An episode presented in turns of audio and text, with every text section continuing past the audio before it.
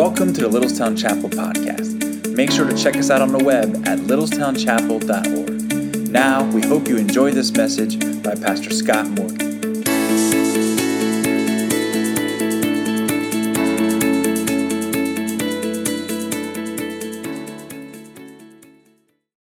Well, after a week like this week, it feels like God's not in control.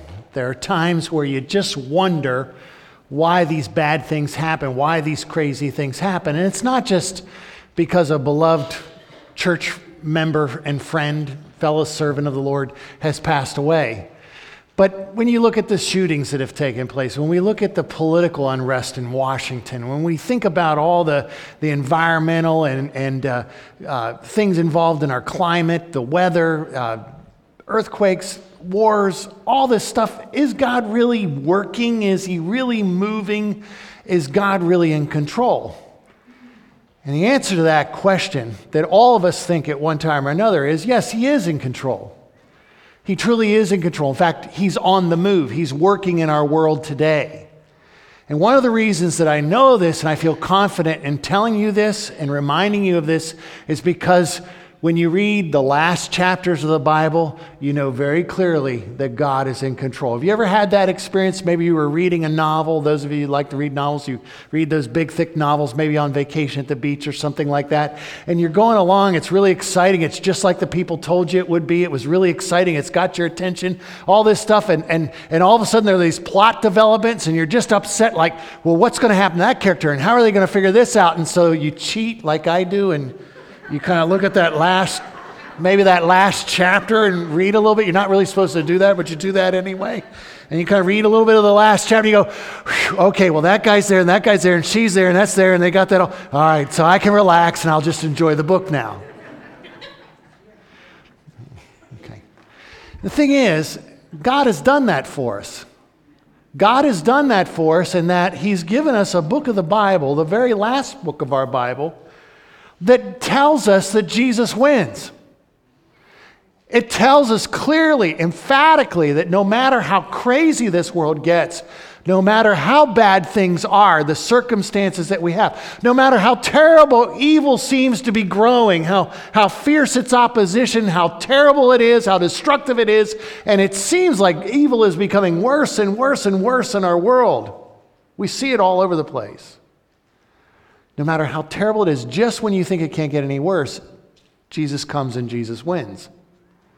Now, last fall, when we started our church year, back in September, when we kind of reset the clock here at the church and come up with a new theme for the year, we, we, as we were thinking and praying as a staff, it became obvious to us that, you know, we're, we're in this day and day out, but it's obvious that God is on the move here. God is working in our church and He's working in our community. He's working in other churches in the community. So I'm just excited to be working with a God that's on the move. And that's what we've been focusing on this year. And one of the things that we wanted to emphasize is that, well, what do you do when you're living in this world that's so discouraging and it maybe doesn't look like God is on the move? What do you do? You go to the last book of the Bible, the book of Revelation, and you see God's end game. You see how God wins the victory finally over all evil. How all the enemies, sin, death, and the devil, are put in their place and destroyed. And how God's kingdom comes in all its fullness and power. And how everything that's broken is mended. And how everything that's upside down and wrong is set right back up and made right. How there's a healing not only of individual human beings, but of families and communities and countries and this world and this very universe that we live in. How God fixes it all and makes it right with new heavens and new earth and new Jerusalem and all these wonderful things with Jesus Christ as King of Kings and Lord of Lords. And so we, we, we see that. And as we were studying all that last fall, we, we, we saw that, that the book of Revelation, that I need to admit that, you know, we've, we've said this before, but, you know, Revelation is the one book of the Bible everybody in the church wants the pastor to preach on because they don't understand it. And none of the pastors I know want to preach it because they don't understand it.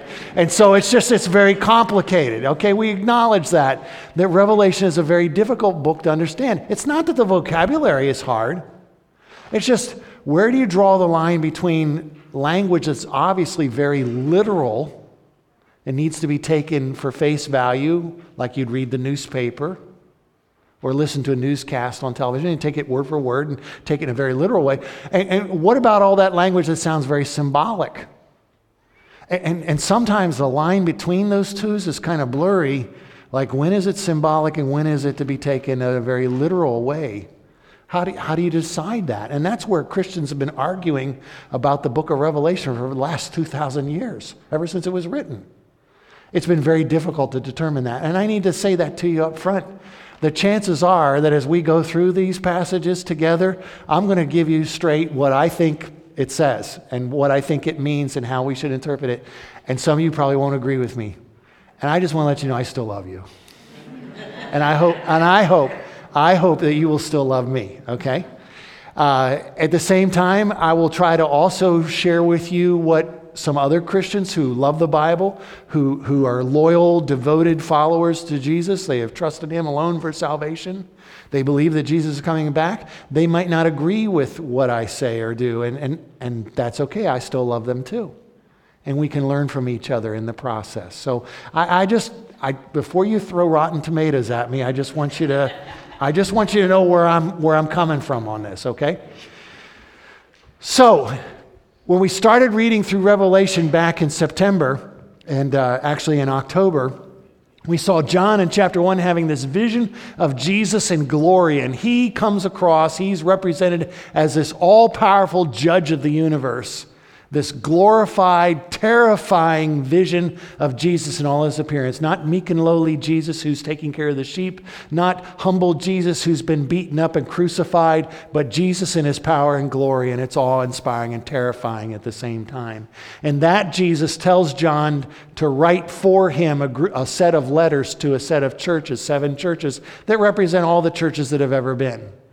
And as John pins these letters from Jesus to these churches, there are two big characteristics of the letters, all the letters. And, and the first is, is that you've got to love Jesus most of all.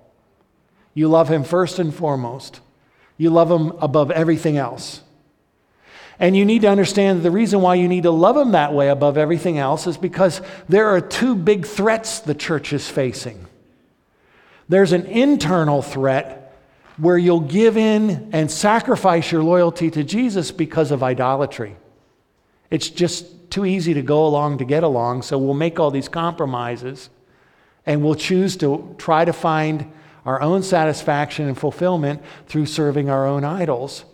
And then there's an outward threat, and that is the issue of persecution, both religious and, and from the state a persecution that would try to push us away from Christ, make us deny Christ and reject Him.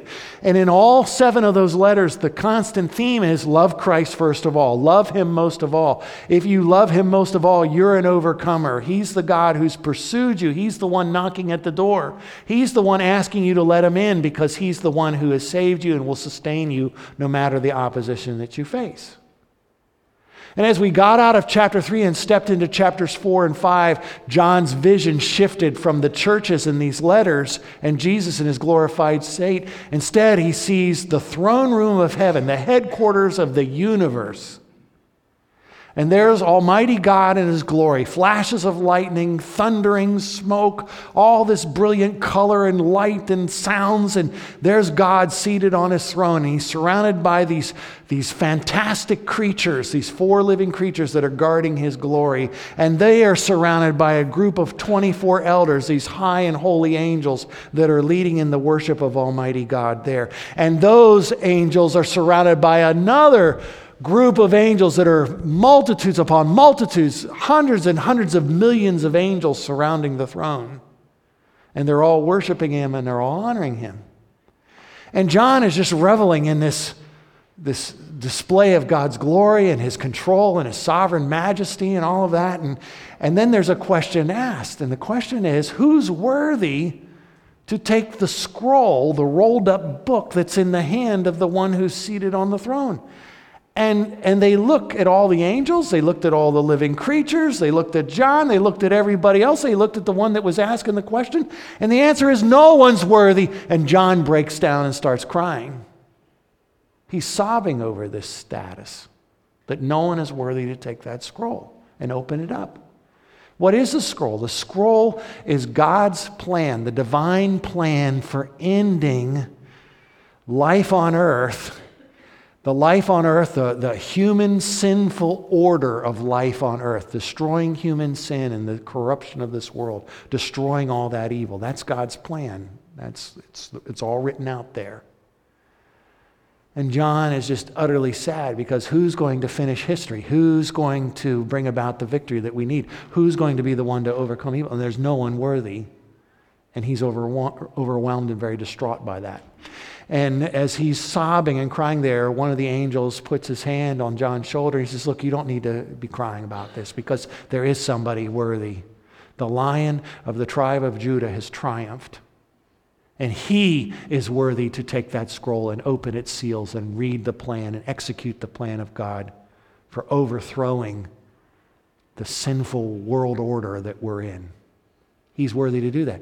And when John wipes his tears and looks up, he doesn't see a roaring lion ready to pounce and grab the scroll. He sees a lamb, a little lamb, a baby sheep that's been slaughtered. It's dead, but back to life. And John realizes, like you and I as readers would realize, that as we compare Scripture, we see that that lion and that lamb are none other, none other than Jesus Christ, the Son of God. The lion of the tribe of Judah, who also was the lamb who gave his life on our behalf on the cross, so we could be saved from our sins and forgiven.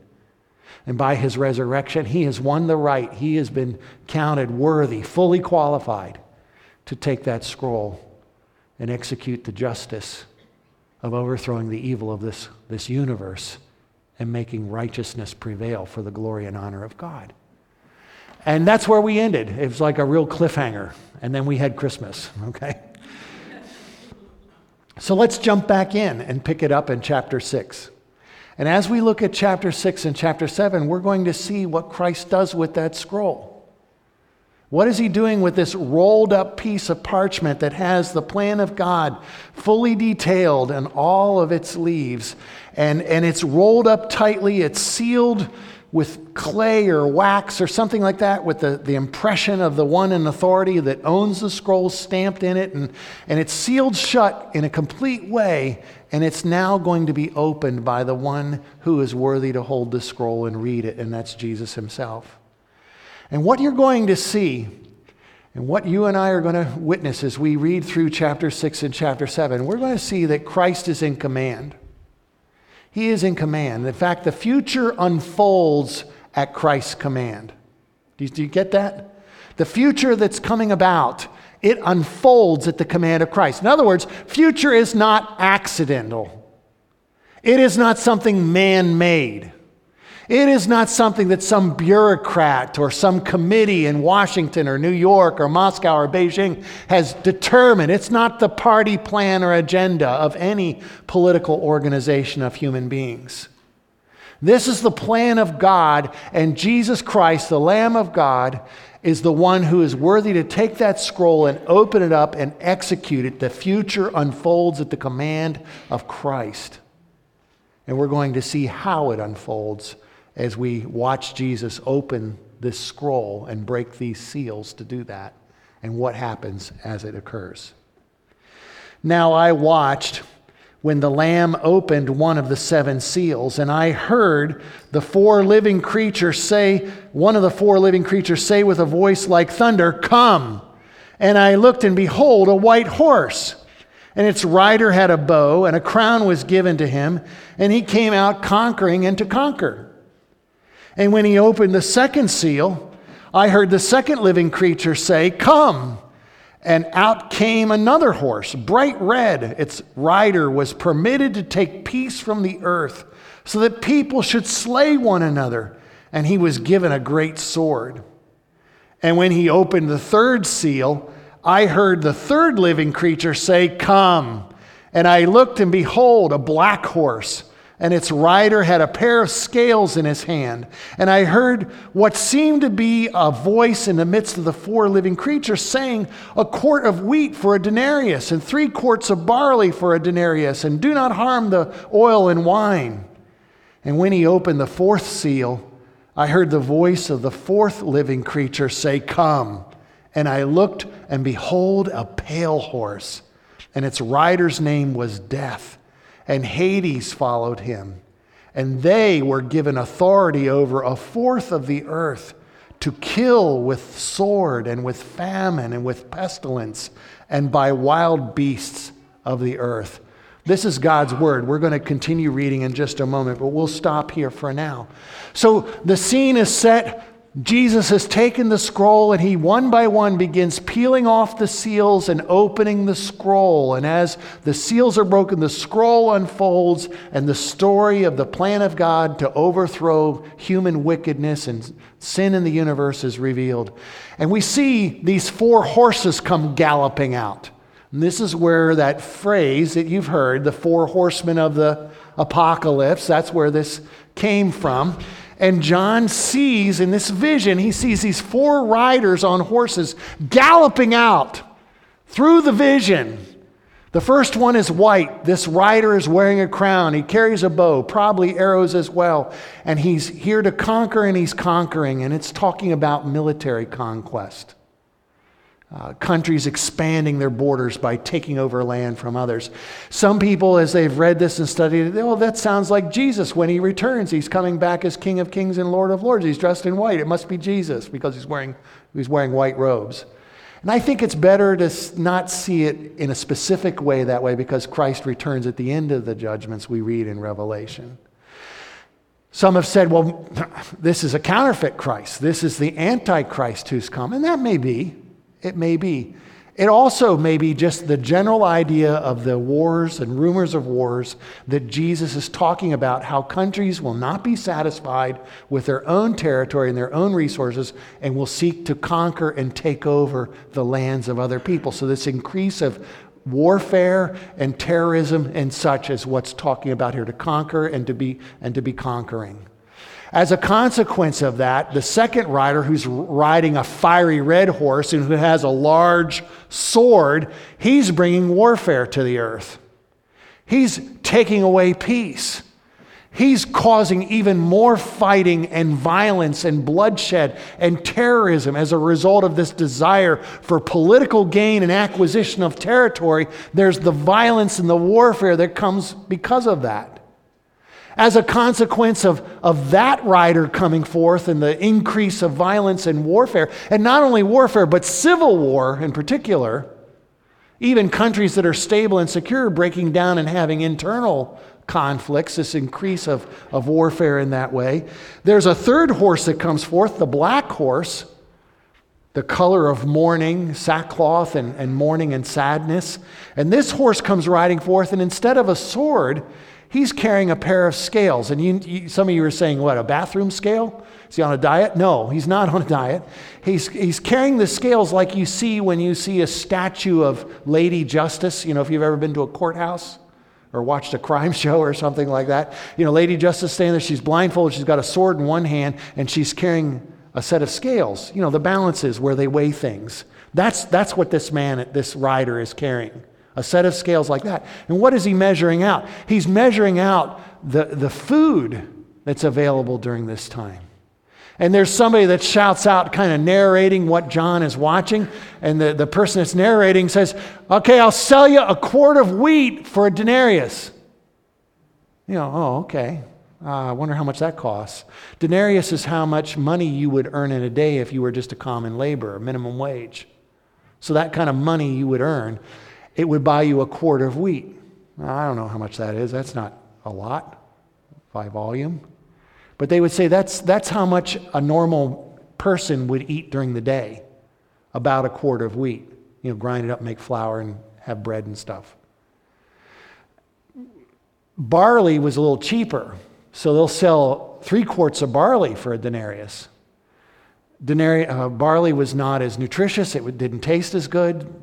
I mean, people still eat it, but it was something that maybe a very poor family would use to feed the family. So, so he's saying it'll take you all day to earn enough money to feed yourself. You all day to earn enough money to feed your small family if you just buy the barley. In other words, food's going to be scarce, it's going to be expensive because you're just working, working hours, long hours, 8, 10, 12 hours a day just to earn a little bit of food to feed you for that day. And he says, Don't harm the oil and the wine because those are going to be scarce as well. He's talking about famine. A fourth rider comes forth. This is a pale horse. And by pale, it's talking about a green color, like a yellow green, the color of grass. And he's saying that this rider comes forth and he's not carrying anything because his name is Death. And as Death rides his pale green horse, gallops out in the vision, there's a guy walking behind him, marching behind him, and his name is Hades.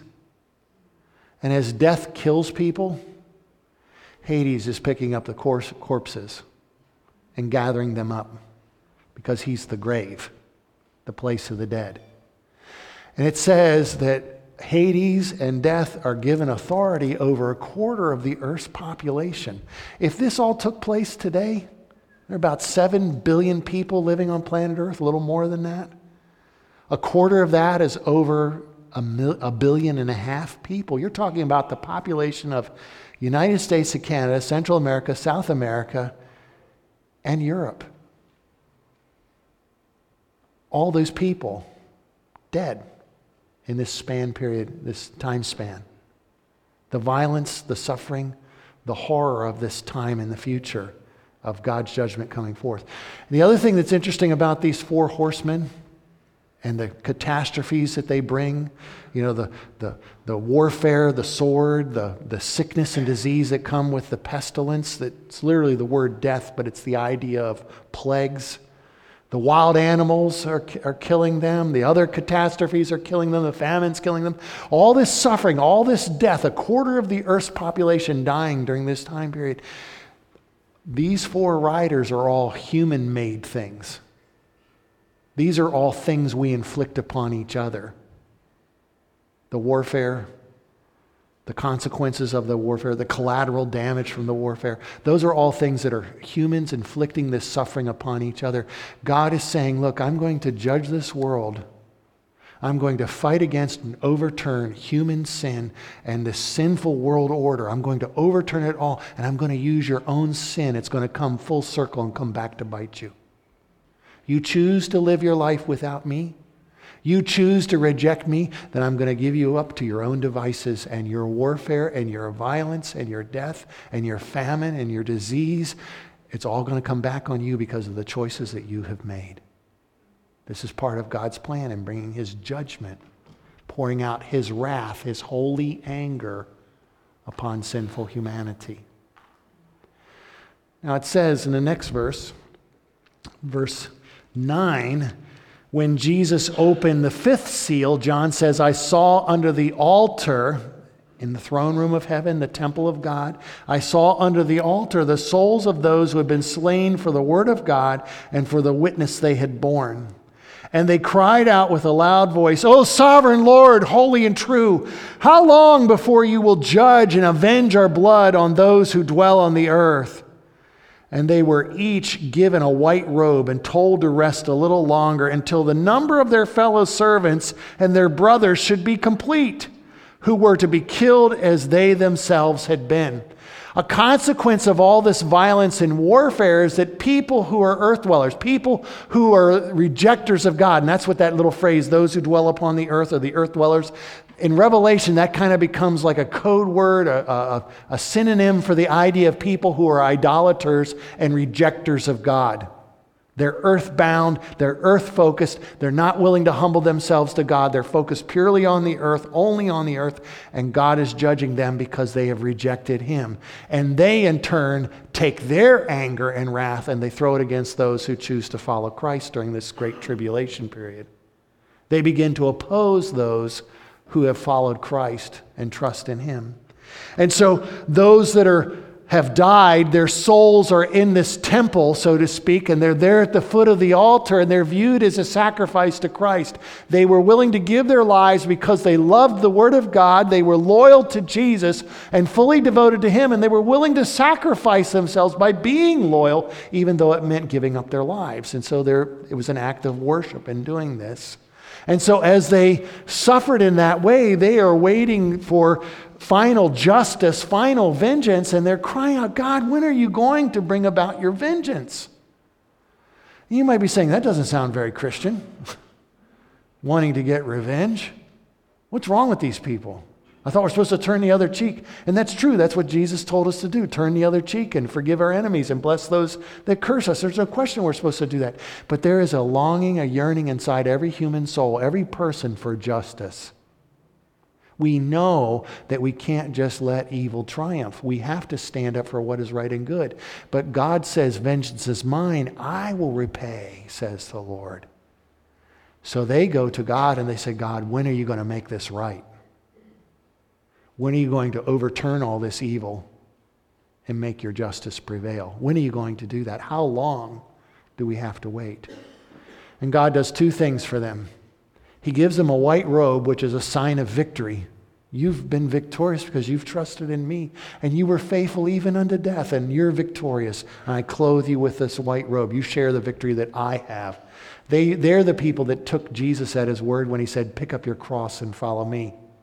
Maybe they weren't crucified, but they gave up their lives to follow him. And then he not only gives them this white robe, but he gives them a promise. And the promise is just hold on, just wait a little longer. There's others that need to give their lives too. And then justice will be done. They're praying, and God is hearing their prayers. I want you to know that, that even when you're going through suffering, and even when things are not going right, and when you're waiting for justice to be done, when you cry out to God, He is listening to you, and He will enact His justice in a perfect way and at the perfect time. In verse 12, John watches Jesus open the sixth seal. And he says, I looked, and behold, there was a great earthquake and the sun became black as sackcloth, and the full moon became like blood, and the stars of the sky fell to the earth as the fig tree sheds its winter fruit when shaken by a gale. And the sky vanished like a scroll that is being rolled up, and every mountain and island was removed from its place. This is a picture of not humans human sin being used by God to judge humanity, but God now finally bringing his own catastrophic, cosmic judgments upon the earth. Humans were fighting each other and destroying each other with their, their wars and famine and the first four seals. And, and they were persecuting those who are righteous and devoted to Christ in the fifth seal. But now God is saying, You want suffering? You want justice? You want judgment? Here it comes. I'm not holding back. There's this horrific earthquake.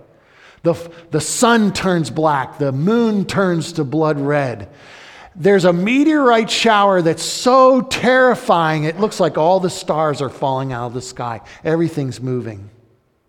Now, don't, don't think about a, you know, on a, on a lazy summer night when you're laying out in the grass with your kids, maybe on a blanket, and you're looking up at this nighttime sky. You see a few shooting stars like that. Just amplify that, multiply that thousands and thousands of times, and it looks like all the stars are falling. It's a terrifying thing. All these omens and portents that God is ready to pour out his full judgment. He's shaking everything. It's so terrifying that the people who think they are in control, the high and mighty, they are absolutely scared out of their wits and they try to hide.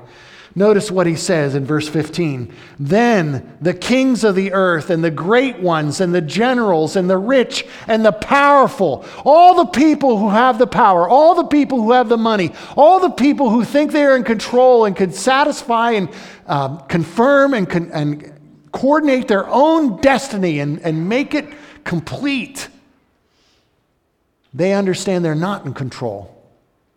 They understand that they are going to be destroyed under the judgment of God. And it says, even everyone, slave and free, not just the high and mighty, but the low and down and out. Everybody is scared. And it says that they were they hid themselves in caves and among the rocks of the mountains, calling on the rocks and the mountains, fall on us and hide from us from the face of the one who is seated on the throne and from the wrath of the Lamb, for the great day of their wrath has come, and who can stand? I mean, things are so terrifying that mountains are falling down. Things are so terrifying that islands are disappearing under the surface of the water. They're being moved out of their place. This is how catastrophic all these signs and portents are, how terrifying it is. And they're crying out, We have no one to rescue us. And they are hiding in the caves, the very mountains that are falling down, they're hiding there. They can't stand to face the wrath of the one seated on the throne and the wrath of the Lamb. They understand very clearly that they're getting what they deserve because they've chosen to rebel against God. But there's no willingness to turn to God and repent. There's no willingness for them to turn away from their rebellion and surrender to Him. And they understand that it is God's holy anger. That's what the word wrath means His holy anger against sin. God is judging that, and He's judging everyone that chooses to go that way. Hide us who can stand before the wrath of God and the Lamb? That's a good question. Who can stand before God's wrath? The answer is nobody, except the people who are talked about in chapter 7, because they are able to stand before the wrath of the Lamb. Let's quickly look at this.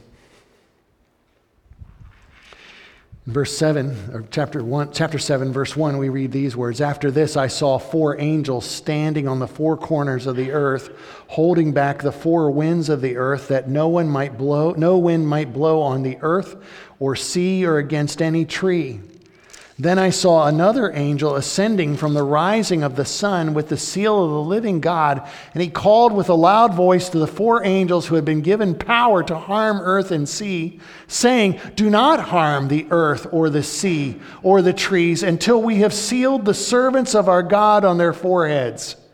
And I heard the number of the sealed 144,000, sealed from every tribe of the sons of Israel. 12,000 from the tribe of Judah were sealed, 12,000 from the tribe of Reuben, 12,000 from the tribe of Gad, 12,000 from the tribe of Asher, 12,000 from the tribe of Naphtali, 12,000 from the tribe of Manasseh, 12,000 from the tribe of Simeon, 12,000 from the tribe of Levi, 12,000 from the tribe of Issachar, and 12,000 from the tribe of Zebulun, 12,000 from the tribe of Joseph and 12,000 from the tribe of Benjamin were sealed. This is one of those passages in Revelation where there's a lot of debate about who these 144 individuals are. The things that we know about them is that God has chosen them and God has stamped them with his seal on their forehead.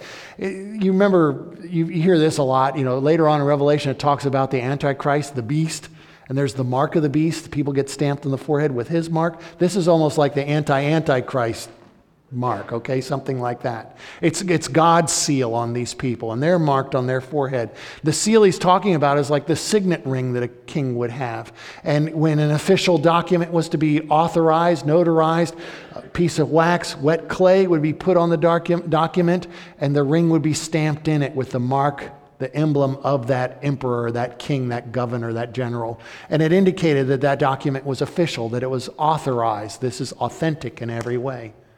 God has given this angel the power to mark these 144,000 people with God's own seal, indicating that these people belong to God. They are His property, they are His own possession, not anyone else's the angels that are holding back the winds don't know a lot about them, but just thinking about the points on the compass and how the winds blow, these angels are viewed as restraining the winds.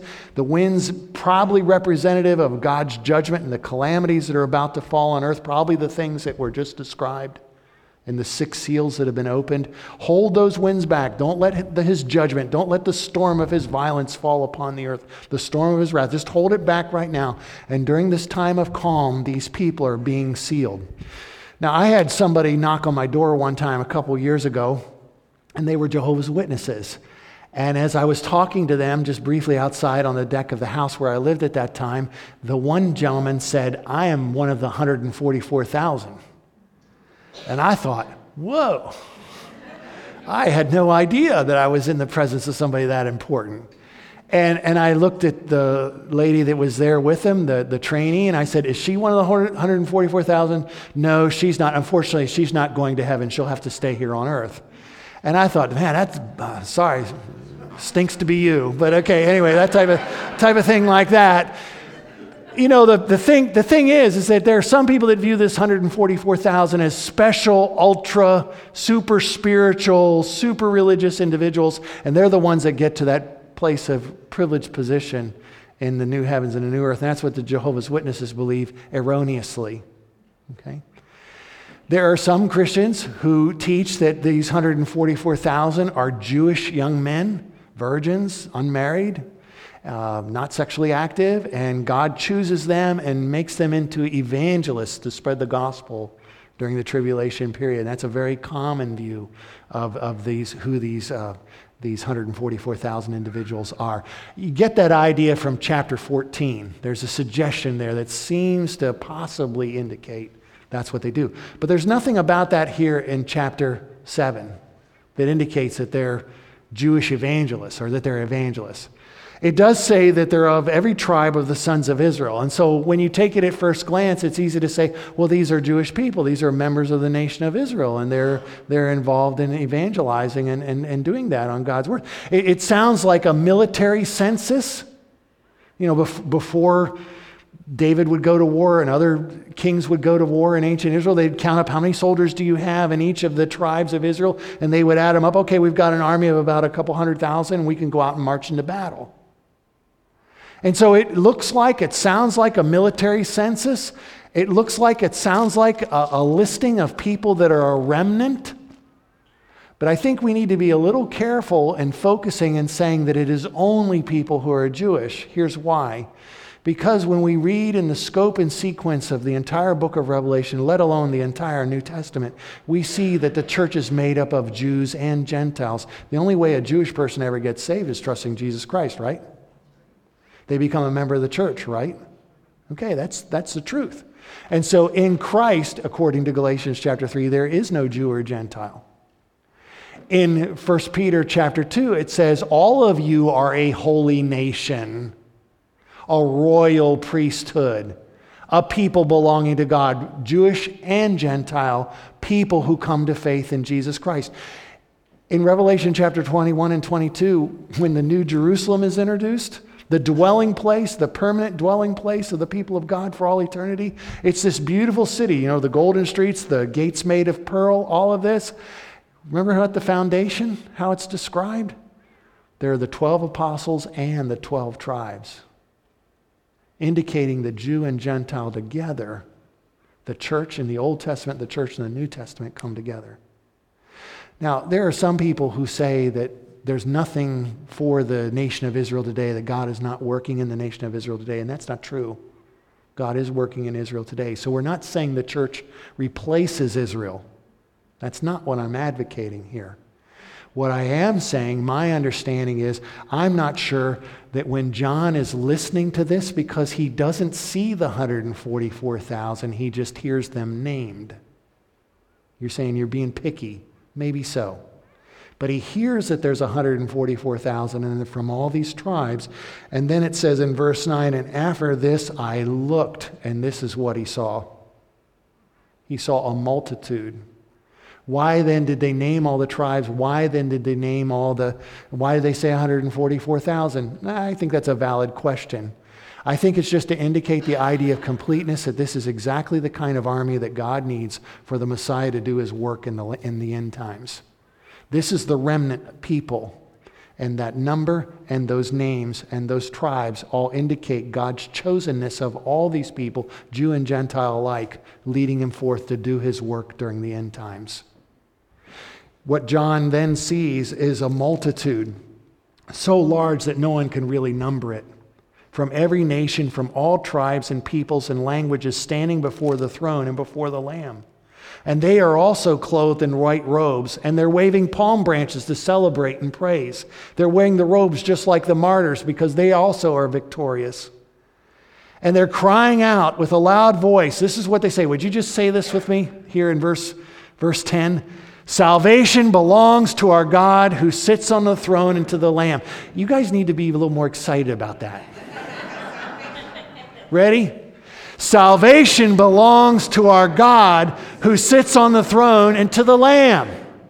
It comes from Him, it belongs to Him, it is given to Him. What is He talking about? He's talking about the fact that this God rescued us through His Lamb. He has rescued these people. He has saved them. Yes, they may have given up their lives as martyrs during the tribulation period, but He has saved them. This is a reminder that God saves you and I, but allows us often to go through suffering here on earth grief, sickness, persecution. But He is with us and rescuing in the midst of all that because we belong to Him. He has saved us, He has won the victory that has brought about our salvation. And all the angels were standing around the throne and around the elders and the four living creatures. They fell on their faces before the throne and they worshiped God, saying, Amen. They agreed with everything that all those humans who had been saved by God, rescued by God, what they've just said. Amen. Ditto. That's what they're saying. Ditto. We agree 100%. Let it be. Amen. Blessing and glory and wisdom and thanksgiving and honor and power and might be to our God forever and ever. Amen. Just in case you missed it the first time. Let it be so. Then one of the elders addressed me, John, saying, Who are these clothed in white robes, and where from where have they come? And John says, I don't know. Sir, you know. I don't know. I don't really know who they are. And he said to me, These are the ones coming out of the great tribulation. They have washed their robes and made them white in the blood of the Lamb. How do you stand the wrath of God? How do you become part of this heavenly multitude worshiping and praising God? How do you get rescued from your own sin, from your own shame and guilt? From your own destructive habits and from the judgment of God. How do you get saved from that? You need to get washed in the blood of the Lamb. You need to put your trust in Jesus Christ. And He washes away your sin and shame and guilt. And He makes you the child of God. You become part of that family, that royal army. You become His servant and His child, and you belong to Him. Therefore, there before the throne of God and serve him day and night in his temple. And he who sits on the throne will shelter them with his presence. They shall hunger no more, neither thirst any more. The sun shall not strike them, nor any scorching heat. For the Lamb in the midst of the throne will be their shepherd. And he will guide them to springs of living water and God will wipe away every tear from their eyes. You know what that sounds like? Besides Psalm 23, the Lord is my shepherd. But it sounds an awful like Revelation 22, 21 and 22, the new heavens and the new earth, the new Jerusalem.